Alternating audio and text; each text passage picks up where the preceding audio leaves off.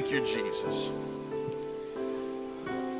I'm grateful to be in the presence of the Lord. And I don't want to ever take for granted His Spirit. I know we have expectations sometimes. We come to church and Wednesday night, it's the end of the day, and we kind of know what the order is going to be. We're going to just work our way through it and get through it. But, you know, the Lord is able to slip in and do more in just a moment than we could with all of our effort and all of our trying. And we just need to keep our hearts open to what the Lord wants to do. Amen? What an awesome privilege to serve a God who is so real and so near to us. Amen. I'm going to just read a few verses tonight as we get started, and then I'll let you be seated. I want to go to John chapter 3, and I just read a very familiar passage to you, just a couple verses, and then I want to look at a lot of verses, all right? Amen. John chapter 3. Starting with verse 1, there was a man of the Pharisees named Nicodemus, a ruler of the Jews. And the same came to Jesus by night and said unto him, Rabbi, we know that thou art a teacher come from God. For no man can do these miracles that thou doest except God be with him. Jesus answered and said unto him, Verily, verily, I say unto thee, except a man be born again, he cannot see the kingdom of God. Except a man be born again, he cannot see the kingdom of God. Just one more time before we go into the word of the Lord tonight, let's ask the Lord to have his way in our hearts for the last few minutes of this service tonight. Lord, we're so grateful for your presence that we feel so near. We ask, Lord, that your will would be accomplished, that our hearts would be open to hear the voice of the Lord tonight. And Lord, that you would speak to us and that you would strengthen us and you would give us what we need for the days that are ahead. And our trust and our hope is in you tonight. We believe you for it. In Jesus' name we pray. Amen. Amen. You may be seated.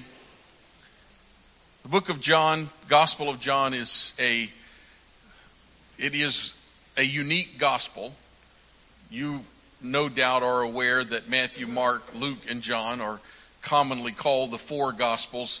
Matthew, Mark, and Luke are often grouped together and called the Synoptic Gospels because there is a fair amount of parallelism in those three Gospels. And that word synoptic just means seen together. They have a similar view of Jesus Christ. They present a similar view of the Lord. They have their own unique characteristics. Matthew presents Jesus as the King of the Jews, and Mark presents him as more as a servant, and Luke presents him to the Gentiles. But there is a great deal of parallelism, commonality between those three that is really not present in the Gospel of John. John was written much later, toward the end of John's life, probably around 90 AD, and certainly 85 to 90 AD, something along those lines. We have the benefit in the book of John, the Gospel of John's age, and his reflection back on the life of Jesus Christ. And he presents Jesus in a different way than the other writers do. And having the benefit of time and reflection, he interjects some things from time to time that are valuable to us, and they provide us with additional insight. And these are great nuggets that John leaves behind for us. John's view is different. He has a different purpose.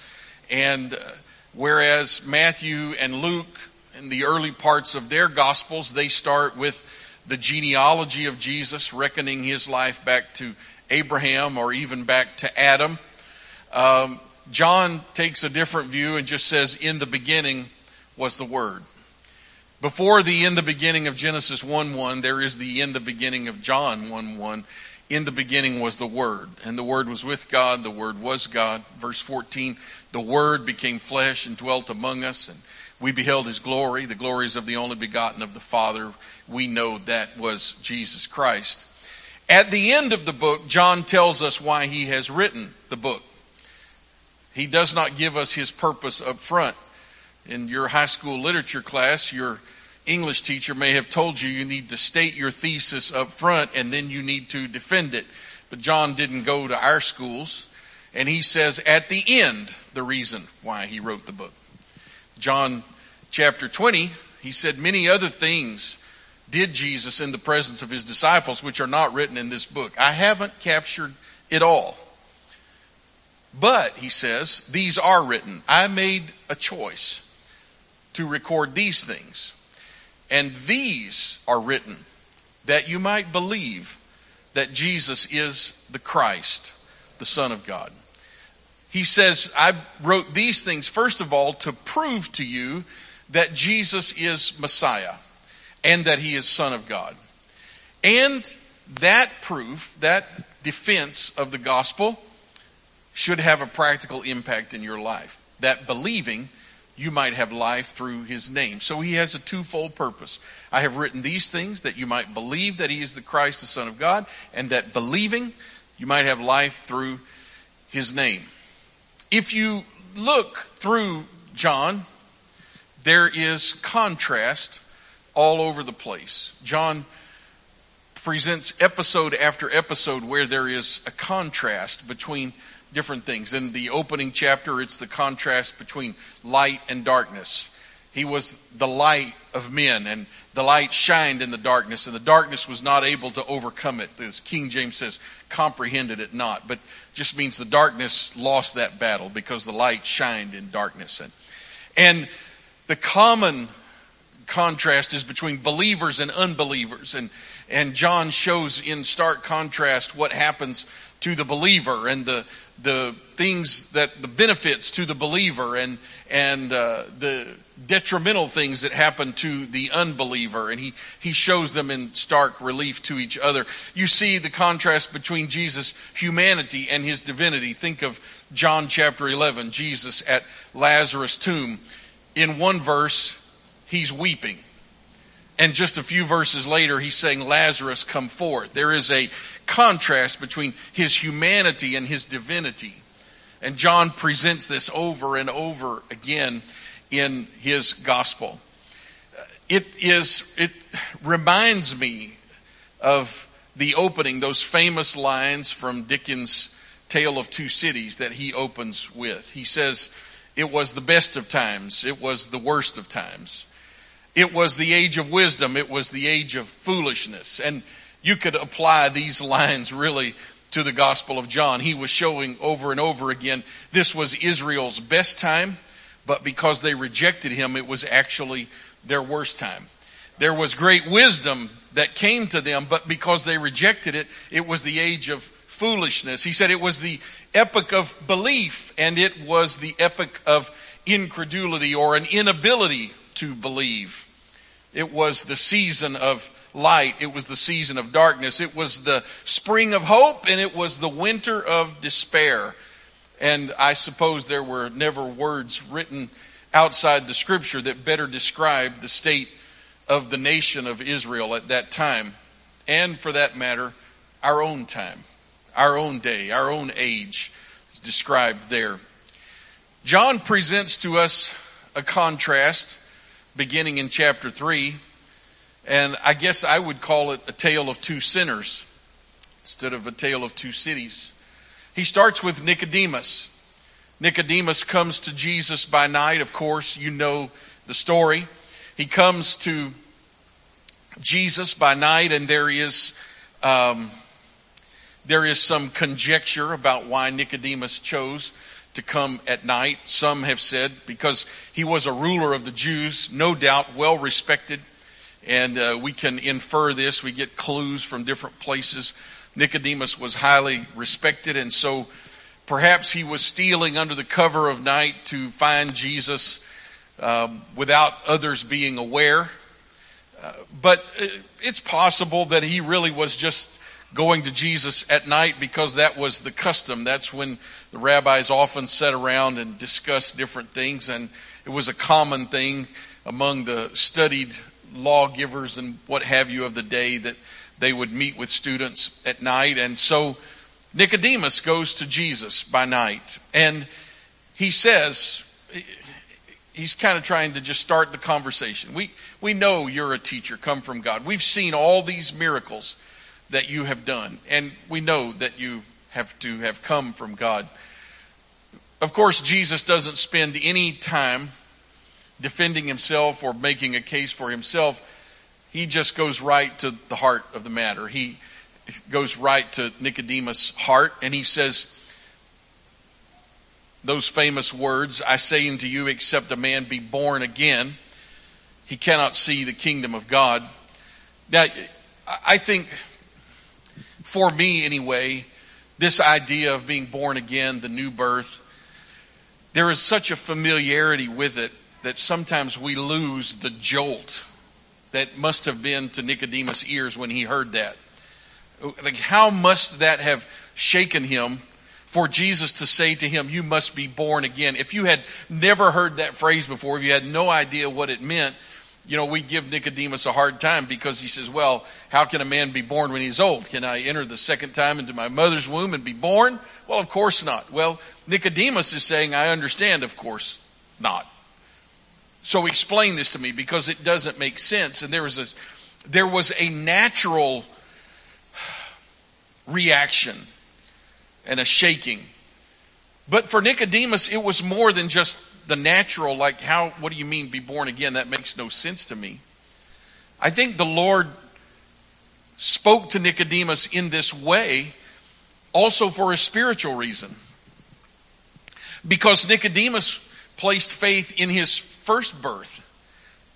Nicodemus felt like he had an inside track because of his heritage, because of how his lineage, and he could reckon his line all the way back to Father Abraham. And that brought with it some, not just prestige, but that meant he was part of God's chosen people, and it was God's people that that God would speak through. Paul even said, "What advantage hath the Jew?"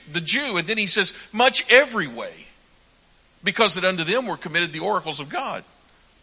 And Nicodemus had this understanding and a recognition that he had a certain amount of advantage because of his birth. And so for Jesus to say, "You really need to be born again. Your first birth is not going to cut it." It no doubt shook him to the core. Jesus begins to explain in a measure what he's talking about. "I say unto you, except a man be born of water and spirit, cannot enter the kingdom of God." Verse 7, "Marvel not that I said unto you, and the wind blows where it listeth." And he's explaining to him about receiving the Spirit. And Nicodemus said, "How can these things be?" And Jesus asks him in verse 10, "Aren't you a master of Israel? How do you not know this?" And there's an indication there that Nicodemus is the primary teacher in all of Israel. And he's coming to Jesus, and Jesus is poking him. How are you a master in Israel, and you don't understand these things? You don't know what God is going to be doing, what God wants to do. And, you know, we often pull verses, and we have verses that stick in our mind. John 3:16 used to be, for a generation or so at least, probably the most well-known verse in the Bible. I'm not sure it is anymore. I think it's, Matthew 7 now, "Judge not that you be not judged." I think that's the most well-known verse now, and taken out of context. But John 3:16, "For God so loved the world, he gave his only begotten Son, that whosoever believeth in him should not perish, but have everlasting life. For God sent not his Son into the world to condemn the world, but that the world through him might be saved." Those verses, they're part of this conversation with Nicodemus. And Jesus spends a great deal of time with Nicodemus, talking to him. And it seems like It probably had a profound effect. There was no immediate reaction. We don't see Nicodemus asking to be baptized or being filled with the Spirit. The Holy Ghost wasn't yet given. We know that from John 7. And so we don't see an immediate reaction, but we do know that after the crucifixion, whenever Joseph of Arimathea begged for the body of Jesus, that Nicodemus came and he brought spices and he helped Joseph prepare the body for burial. So there was some relationship there. It had some impact on him. But what is interesting to me is the very next chapter. As you move into chapter 4, Jesus leaves this audience with the master of Israel, and there was some pressure that started to build in Jerusalem, and so Jesus felt like he needed to go to Galilee. Now, if you flip over to the maps in the back of the book, you'll notice that Jerusalem is in Judea in the southern part of the nation of Israel, and in the northern part is Galilee, where Jesus was from, his home country, you might say. And of course, these things wind up being almost like counties, right? It's not very far. But between Judea and Galilee sat Samaria. And Samaria was kind of no man's land because the Samaritans were viewed as being a mixed race. They had intermarried with the heathen nations in the Old Testament. And there's so much history there. You may remember the time after the reign of David and Solomon, there was the period of the divided kingdom. And the one kingdom was kind of overwhelmed by all of the pagan nations. They intermarried, and it seems like the Samaritans were essentially what was left of all of that. And so the Jews felt like they were compromisers, and there was no the Jews had no dealings with the Samaritans. And in fact, the Jews, rather than, if they needed to go from Judea up to Galilee, rather than going through Samaria, they would cross over the Jordan, and they would go through the wilderness and then cross the Jordan and get back to Galilee. They were willing to walk through the wilderness to avoid going through Samaria. But as Jesus made his way, he said, of course, I must needs go through Samaria, verse 4 of chapter 4. And he came to a well near the city of Sychar, and if you look at this journey, it was a fairly arduous journey, and Scripture says that when Jesus got to that well, he was wearied. He sat down. He was spent. And as he's sitting there, he sends the disciples into the town to buy something to eat. I think not just because he was tired and didn't want to go in, but he had a divine appointment at the well. And this woman at the well, she comes to the well to draw water. She comes in the middle of the day when no one else is there. And she begins to draw water. And Jesus asks her for a drink. And she is shocked and amazed. And she says, because part of the problem, he's a man, she's a woman. He's not talking to her, but she knows he's also Jewish. So why, the Jews have nothing to do with Samaritan. Why are you even talking to me? And he said to her, if you knew who it was talking to you, you would have been asking me for a drink. And she looks at him and says, this well is deep and you don't have anything to draw with. So he begins to talk to her about living water and that his well is greater than Jacob's well.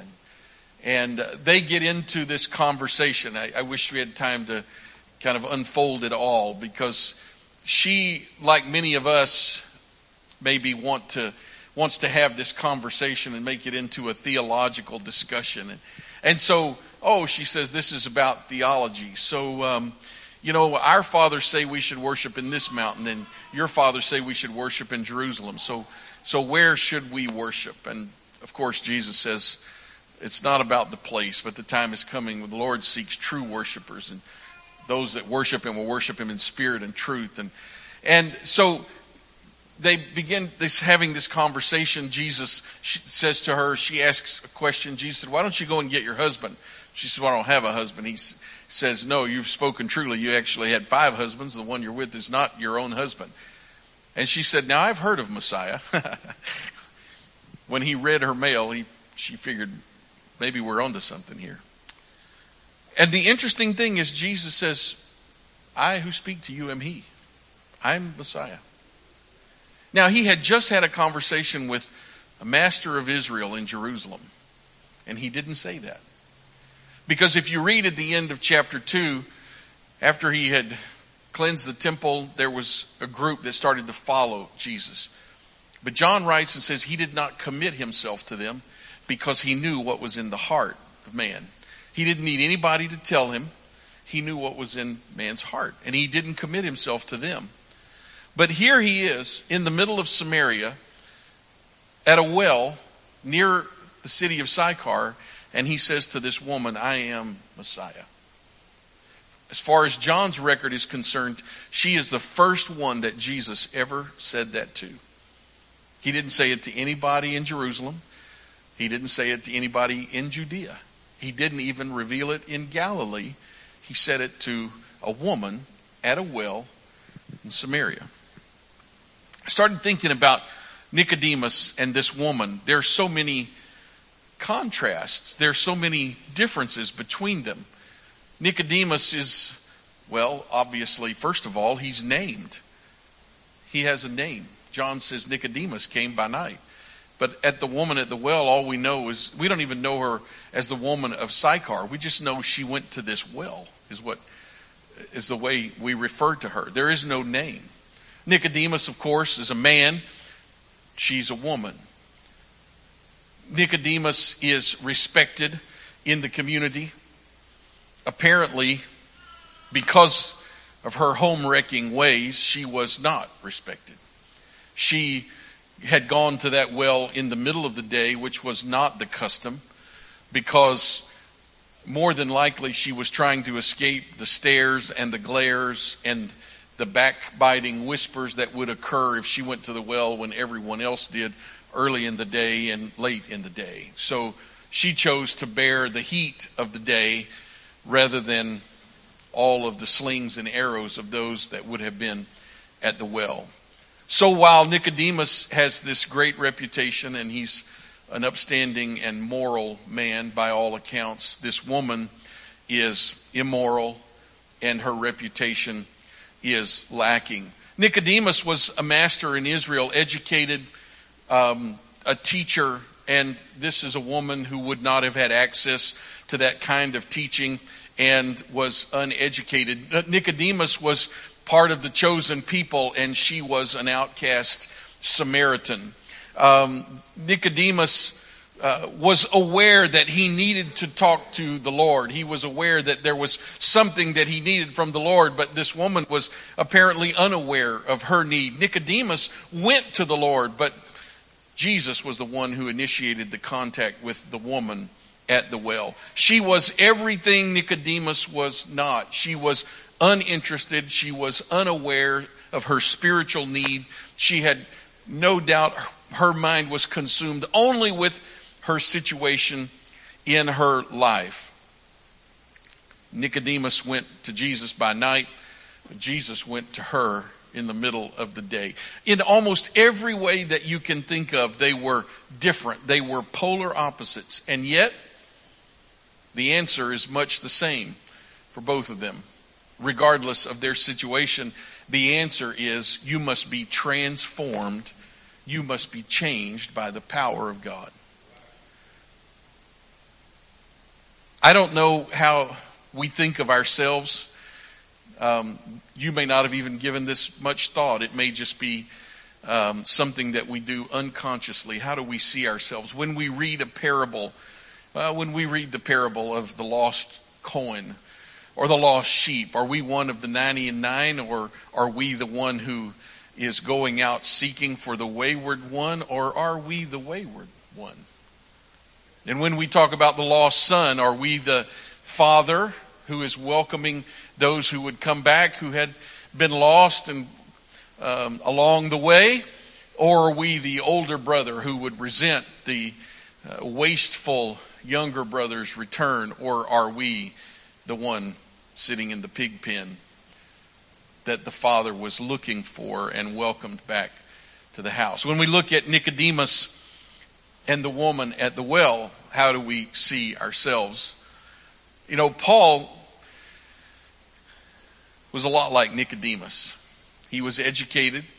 He was trained. He had everything at his fingertips as far as the nation of Israel was concerned. And he wrote in Philippians chapter 3, he said, beware of dogs, beware of evil workers, beware of the concision, the division that would come. He said, for we, he's talking to the Gentiles now, he's talking to the Christian believers. He says, we are the circumcision. See, in the early church, there was a division between the Jews and the Gentiles. And if you read Ephesians chapter 2, Paul makes the case pretty strongly. That old division was done away at Calvary. And the middle wall of partition, the thing that divided the Jews and the Gentiles, was taken out of the way. And God did not make the Gentiles part of Israel. He actually created something brand new in the church, that Israel and the Gentiles both become part of something brand new. And this is what he's saying in Philippians chapter 3. We are the circumcision which worship God in the Spirit and rejoice in Christ Jesus and have no confidence in the flesh. And then he explains his position. Verse 4, though I might also have confidence in the flesh, if any other man thinketh that he hath whereof he might trust in the flesh, I more. Circumcised the eighth day, of the stock of Israel, of the tribe of Benjamin, and Hebrew of the Hebrews, as touching the law, a Pharisee, concerning zeal, persecuting the church, touching righteousness, which is to the law, blameless. But these things were gained to me, those I counted loss for Christ. Yea, doubtless I count all things to be lost for the excellency of the knowledge of Christ Jesus. He had to come to the point where all of these things that Nicodemus brought to the Lord, his trust in his first birth, Paul said, if I was going to get anywhere with Christ, I had to throw all of that aside and I had to count that as loss. It was waste. It was gone away. Paul said, for whom I have suffered the loss of all things and do count them but dung that I may win Christ. Modern translations say rubbish. That probably sells it a little bit soft. It's not exactly what he's saying. He said those things were refuse. They were waste. They were worth less than nothing. And I had to get to that point where those things were repulsive to me and I put them aside so that I could win Christ. This is the message to Nicodemus. If you think you have whereof to boast, you better re-examine, because you've got nothing in your life. And in fact, Nicodemus, your life is so useless in being presented to God, you just need to be born again. You just need to start over. What a shocking message. But I think most of the time we probably realize we're more like the woman at the well, that we have no leg to stand on. We are lost and undone. And the more I look at these two sinners, the more I realize they really are one. They're lost and undone in different ways. Nicodemus thought he was making progress, but he wasn't. The woman at the well had no idea that she needed to make progress, other than that no doubt her life was one of turmoil and misery and hurt and heartache, and she couldn't figure out what she was doing wrong. But both of them, when they met Jesus, that was the turning point, I guess, for them. And I think it's the same story for us. If anything, we're like the woman at the well. Paul said, Romans chapter 5, when we were yet without strength, in due time, Christ died for the ungodly. He said, for scarcely for a righteous man will one die, yet peradventure for a good man some might even dare to die. But God commended his love to us, and that while we were yet sinners, Christ died for us. The picture that rings true to us is the woman at the well. This is Jesus climbing over social barriers that we have erected and saying, I'm not going through the wilderness. I have an appointment at a well in Samaria. Jesus saying, I can't stay in heaven. God's saying, I can't just stay here. I've got to somehow get into that economy of the earth if I'm going to overcome sin. Jesus knew he could not make his appointment. He couldn't help the woman at the well in Samaria if he stayed in Jerusalem or even if he went to Galilee. There was a necessity that he go to Samaria. And he went over the social barriers, not barriers that he had erected, barriers that other people had erected. And he spent everything he had getting to that well. When he got there, he sat down on the well, wearied. He was spent because from a physical standpoint, he had walked a hard journey and he was spent at the well. No doubt at Calvary when he cried, "It is finished," he was spent. But there is no doubt that the cry at Calvary, "It is finished," was not an admission of defeat. It was a cry of victory because he knew what he had accomplished. Jesus went to where she was because he knew she would never be able to come where he was. She had no motivation to go where he was. She did not know that she needed to go where he was. And John would write in his epistle, in 1 John, and he just simply says, we love him because he first loved us. We are the woman at the well. I'm not even Nicodemus. I didn't even know enough to go to him. He had to come to me. He had to make that appointment. He had to be there at that well in my life. He had to meet with me in a way that I could not have expected or anticipated. That is the story of the woman at the well. Jesus stepping over those boundaries, stepping over every barrier that would get in his way to reach out to her. It's amazing to me that John said he didn't commit himself to the men in Jerusalem because he knew what was in their heart. But he went to a woman with no reputation in Samaria, living in sin, and he committed himself to her. He revealed himself to her. That's where I think we are tonight. I don't know about you this season. I love the holiday season. I love thinking about Christ coming. I love thinking about the incarnation and what it means to us. And I don't ever want to lose that sense of wonder of realizing how completely lost we were and how completely lost we would be without him. But that he, of his own will and his own accord, he came for me. I'm so thankful to have been able to live for the Lord for a good number of years. But I don't ever want to lose that sense of why me?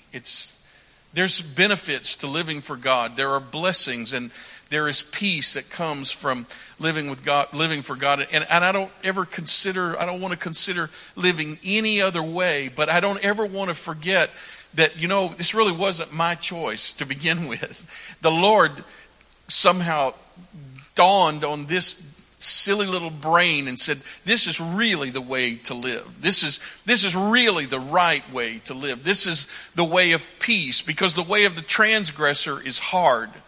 And I don't ever want to be stuck in that situation to think that somehow I'm able to bring something to the table or that I'm able to accomplish something on my own. Any peace, any blessing, any love, any bonds of familiarity or family that are in our lives, they are blessings from God. And he stepped over barriers and boundaries to get to us. And I'm so thankful for that tonight. Why don't we stand together? And I want us to, as we close tonight, Just allow the Lord to speak to our hearts again. His presence was so sweet here as we worship together. Allow that presence of the Lord to speak to you tonight. And I don't ever want to lose the gratefulness and gratitude that God brings in our lives and for what he has done in our lives. And why don't we pray together in closing tonight? Lord, we are so grateful for what you have done, so grateful for your love, your great love, wherewith you loved us. Lord, we're so thankful tonight that you have been gracious to us and you have shown kindness to us. And there may have been days, Lord, when we might have thought we were Nicodemus, that we had it all together and that we were some way, somehow having something that would be of value, that you would find value, Lord, but it was not in anything that we would do or anything that we could bring, but you did see value in us even though we weren't worth it. Some way, Lord, you saw us and we were like the woman at the well who had no idea of her need and no idea how profound our need was, and yet you came to us and you revealed yourself to us, you showed yourself to us, and you strengthened us and you transformed us with your presence and with your spirit, Lord. I don't ever want to lose sight of that. I want your presence and your spirit to go with us and always to stir in us a sense of gratitude and thankfulness for what you have done, for your blessings, Lord, not just material blessings, but Lord, the peace and the transformation that you bring in our lives and the ways in which you have changed us and saved us from destruction. And I pray, Lord, that you would go with us every step of the way. Never let us lose sight of the fact that you have been with us. It's by your grace and your strength that we stand in your spirit, in the presence of the Lord. We will be quick to give you the praise and the glory. In Jesus' name. In Jesus' name. Amen, amen. Well, Lord, bless you tonight. Amen. Let's give the Lord a good hand clap. As we go into this heart of this holiday season, keep the Lord close at hand and allow his spirit to strengthen you and nourish you. Times with your families, and be safe and be cautious, but enjoy the strength of being together and being nourished together in the presence, the spirit of the Lord. Amen. We will see you Sunday morning. Lord bless you.